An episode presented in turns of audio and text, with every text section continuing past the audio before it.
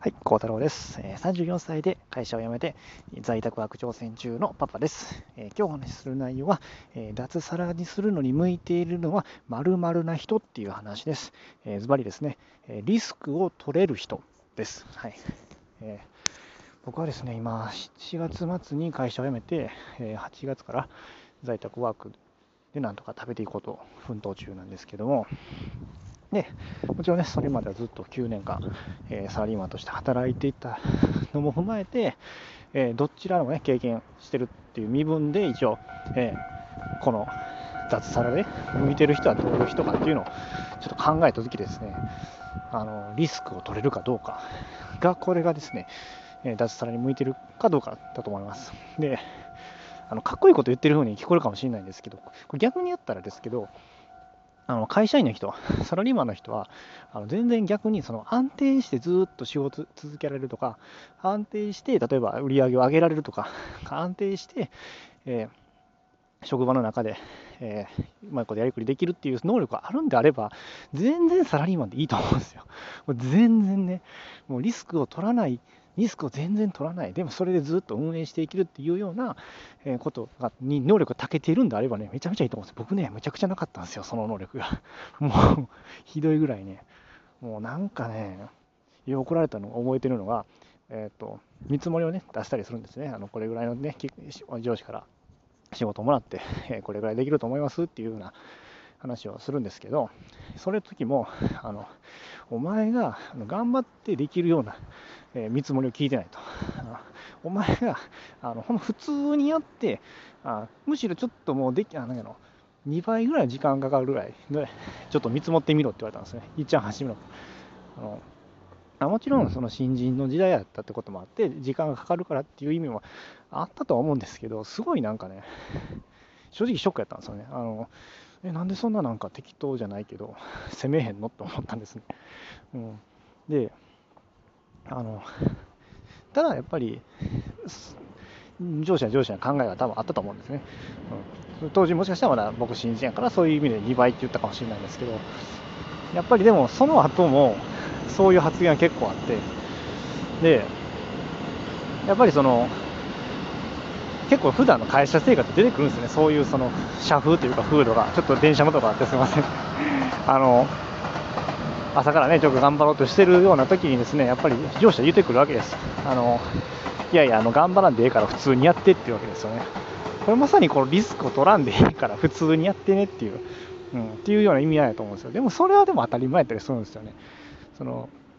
会社員時代の時の話ばっかりであれなんですけど、その、当時、おった会社の違う部署の人の話でも、そのドーンと一発で売り上げ取ってくるような人よりも、もう安定して、その一発でガーンって高い売り上げを出すような人よりも、もう安定してずっと あの出すような人がやっぱり今求められてる、会社では求められてるっていうような話をしとったんですよ。で、でだから僕は昇進多分ないと思うよみたいなね。これ多分優秀なめちゃ人や先輩だと思うんですけど、そんなこと言ってはって。だからもう会社員で、そのすごいめきめき、えー結果を出されたりとか、そのすごい重宝される人っていうのは、あのこうリスクを取らないで済むようにするできる能力だと思うんですね。それに長けてる人が多分あの会社ではサラリーマンも向いてるし、脱サラ多分しなくていいと思うんですよ、そういう人は。もう思う存分ね、会社でサラリーマンとして能力発揮してもらえればいいと思うんですが、がですよ、その逆の場合もあると思うんですよ。僕みたいな、さっきちょっとちらっと出ましたけど、なんかもっと攻めたいとか、なんか謎ですよね。もう新人のくせになんかもっと、もう見積もりとか、もっと短い時間で行きますとか、そんな言おうとしてるとか、もう無謀でしかないんですけど、なんかこうリスクをね、なんか謎に攻めようとしているような、で攻めたがりな人はですね、もちろん、あの、脱サラには向いてるんかなと思います。もう、脱サラってすること自体リスクじゃないですか、正直。このご時世ね。いつまた再就職できるか分からんし。うん。っていうことなんで、あとはですね、まあ、当然その仕事としてはちゃんとせなあかんし、あの一個一個のクオリティは守ってあの、ね、守っていかなあかんし、納期当然納期も守っていかなあかんし、そういうところはもちろんあの守っていくんですけど、まあ、その守る方をね、やっぱり前倒しであったりとか、もう言われたその日にやって、えー、すごいみたいなね、こう攻めの姿勢を見せたりとか、なんかそういうのをなんか楽しめるなんか姿勢がある人やったら、あのいいねあの脱サラ向いてると思います。はい、僕も1回だけね、そういうふうに動画編集の納品したときね、やっちゃいましたね、やりましたね。もう1日目で出して、こう、ああ、すごい早いって言ってもらって、めっちゃ、あのよろめっちゃあ喜んでもらえてよかったなと思ってます。まあ、それ以来ちょっとできてないんですけど、それ以来その、それぐらいのスピードはできてないんですけど、あのやっぱ攻めの姿勢はね、やっぱもっとね、出していって、いきたいと思います。リスクを取っていくっていう、そのリスクを取るっていうのもそうですし、挑戦していくっていう、そのチャレンジしていくっていう、そのフリーランスやったら特に自分からね、仕事を取っていく反動も、誰もくれない、誰か、誰かって、ちょっと、せめて自分から誰か仕事くださいって言わないと、もうもらえないんでね、うん、ほっとっても絶対降ってこないんで、あのそういう姿勢を見せるし、あちょっとちゃんと出していくと。っていうのもやっぱリスクいるじゃないですか。まあ、何やこいつ仕事欲しいとかな、なんでそんな変なやつだなって思われるかもしれないっていうリスクもあるけど、でも挑戦していくっていう。だからそういうのが、えー、意図はない人、そういうのが全然できるよっていうようなタイプの人は脱サラにね、向いてると思いますんで。はいっていうのがね、あの僕実際この会社員9年間やってから、えその後脱サラして会社辞めて、え8月、9月、10月、11月、4ヶ月か、経ってあの在宅ワーク1人でやってて思った 感想なんで、えー、今日お話しさせてもらいました。はい、あのこんな感じでですね、えー、脱サラにまつわること、9年間のね、サラリーマン生活で得た、えー、教訓とかも交えてね、また、